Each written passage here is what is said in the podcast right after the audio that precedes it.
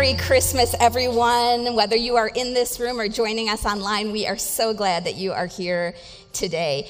The childhood soundtrack for Christmas for my life is 100% Amy Grant.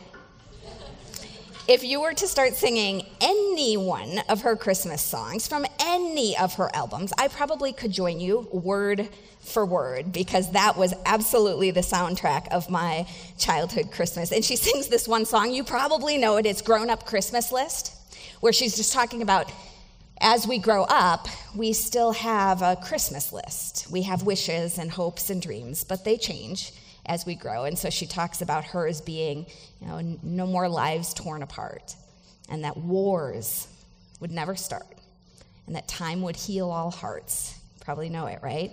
And everyone would have a friend, and right would always win, and love would never end.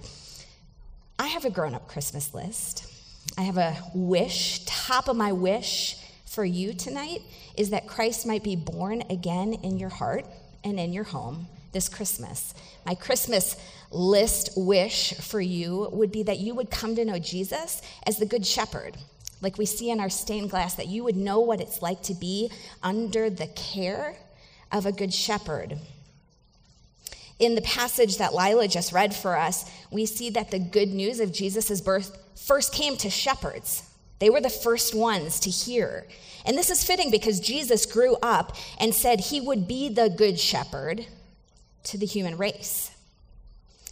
And the reason I think this is important is because people often tend to think of God as like far off, distant, far away, out there somewhere.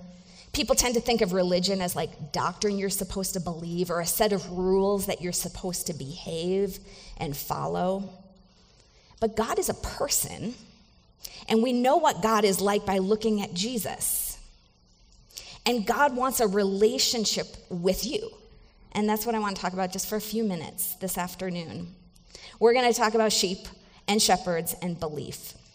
First of all, sheep, you know, the relationship that Jesus would use to talk about how God wants to relate and care for you and I is the way a shepherd cares for his sheep. In fact, the Bible talks about sheep more than any other animal.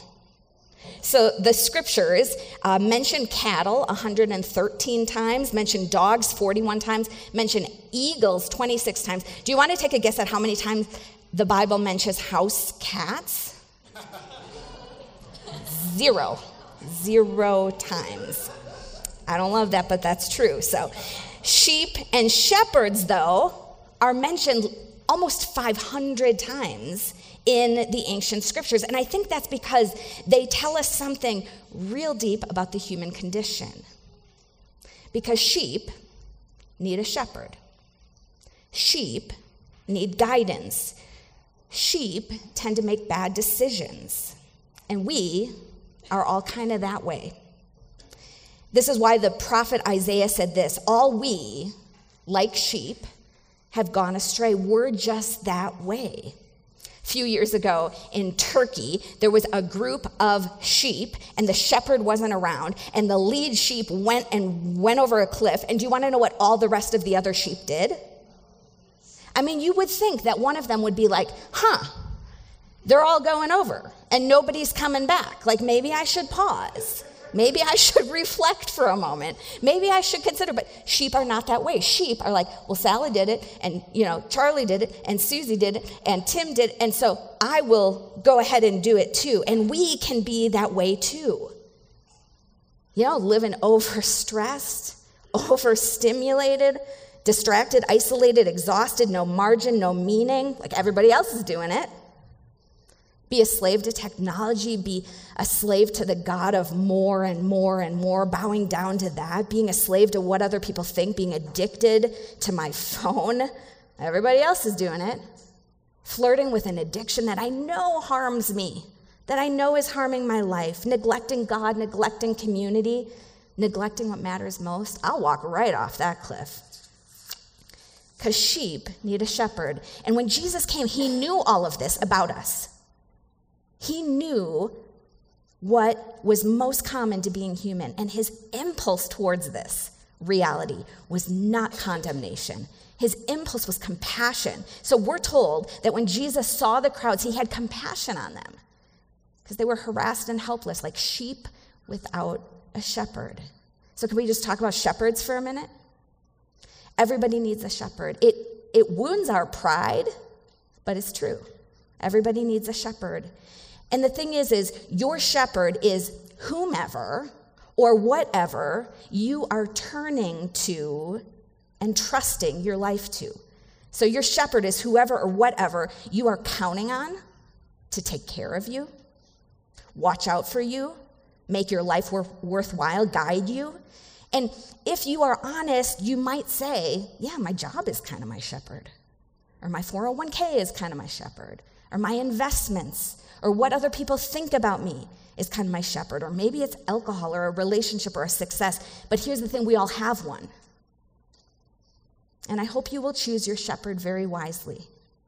Because when you walk through the valley of the shadow of death, and you will, your money and your success and your job cannot and will not shepherd you there. And here's some good news you and I can have Jesus as our good shepherd. And at Christmas, we remember God came in the person of Christ to be with us. Jesus would say of himself, I am the good shepherd. Now, you can think of like hospitals and schools. You can think of churches that are called the good shepherd. That's where this comes from when Jesus said this. This is where that title comes from. Jesus is the Good Shepherd. He wants to, longs to care for you and I, to watch over us, to guide us, to give us care, to be our ever present friend. Now, that doesn't mean that when you follow Jesus, you won't have any problems. It means that whatever you face, you will hold the hand of the one whose love for you knows no limits. And you will have an ever present guide and friend in whatever it is that you face. Jesus talks about this relationship he longs to have with people, with you and with I, in the most personal way. He says this the sheep listen to the shepherd's voice. Like he calls his own sheep by name and leads them out. When he has brought out all his own, he goes on ahead of them, and his sheep follow him because they know his voice. Just like sheep, know the voice of their shepherd, you and I can know, can come to know the voice of God in our lives. You can learn to know the voice of God. You know, if you visit a sheep ranch and you see the shepherd, you will know that the shepherd actually names the sheep. Because when you love an animal, that's what you do, like with your pets at home. You probably do not say, like, hey, you. You probably have a name for them. When you love an animal, that is that is how you are with it. When Jesus says this, he is saying, God longs to know your name. Like it's not just God so loved the world, it is also God so loved Zach. God so loved Corbett. God so loved Anne. It's also you, you specifically you with all your personality and quirks, you know, whether you're introvert or extrovert or coordinated or clumsy or a thinker or a feeler, a seeker or a skeptic, whether you are prone to be anxious or addicted or filled with stress and anxiety, here's the thing God is not neutral about you. God is not distant from you. God is very fond of you and actually is closer than your very next breath. God is absolutely crazy about you, can't stop thinking about you, and God loves you because God made you. Now, how much does God love you? Jesus says it like this I am the good shepherd. The good shepherd lays down his life for the sheep. That's how much. Jesus did that for all of humanity, died on a cross to show the extent of his love so that you and I might have a way to be free of sin and shame, have a fresh start, have the hope of the resurrection. Now, I realize Christmas Eve, like you may be here and you may be thinking, like, I'm not a very religious person. Um, you should know God cares about you just the same. Maybe you're here just because you kind of wanted to cooperate with the family plans for Christmas Eve. And if you would say today, like, yeah, um, nice to be here, but I don't believe any of this, I wonder if we could just for a minute talk about belief.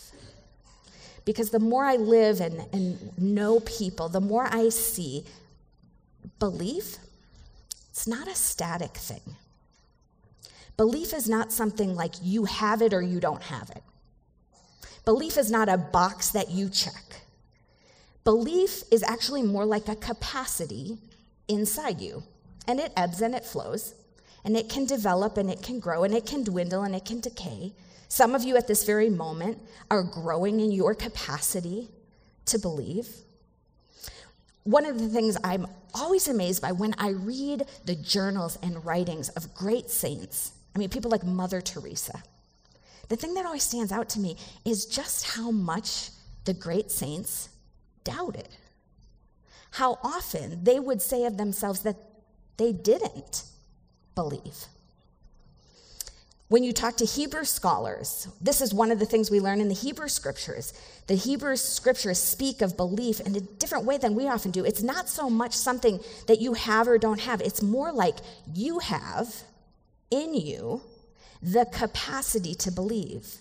Belief is the inner space inside you that is becoming capable of holding people and ideas.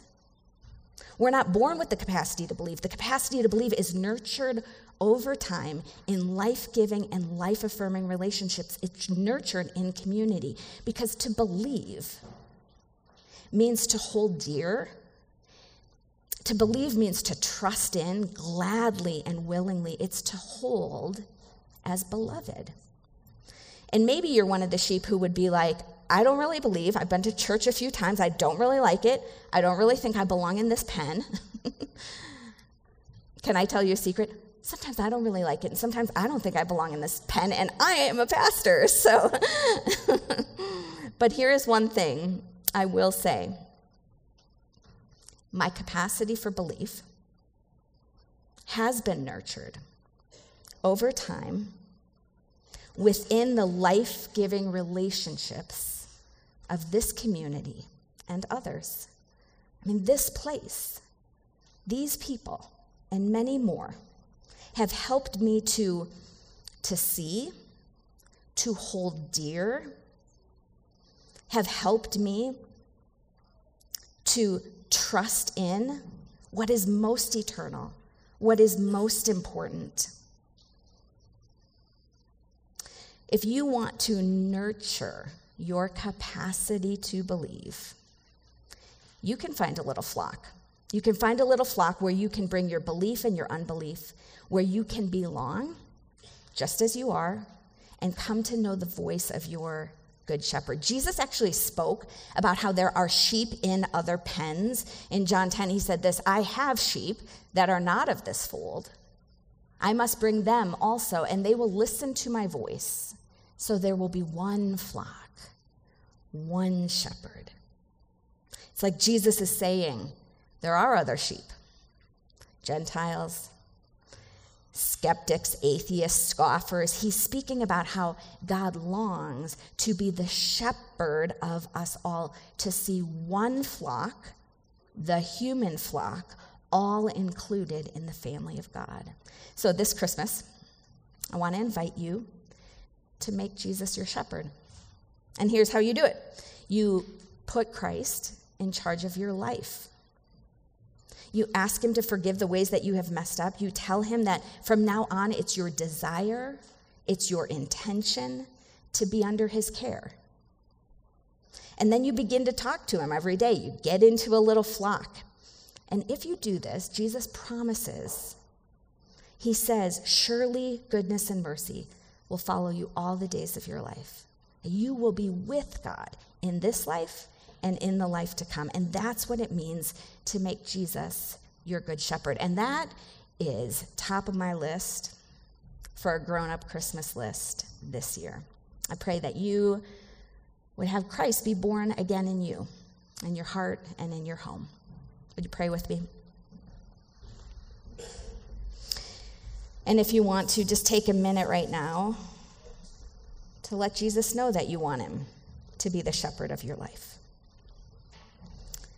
God, we thank you that you sent Jesus, Emmanuel, God with us to earth. We thank you that Jesus shows us what it looks like to be most human as you intended. And we thank you that you are the Good Shepherd. God, I pray for everybody who needs a Good Shepherd today. I pray that they will come to know and follow Jesus, in whose name we pray. Amen.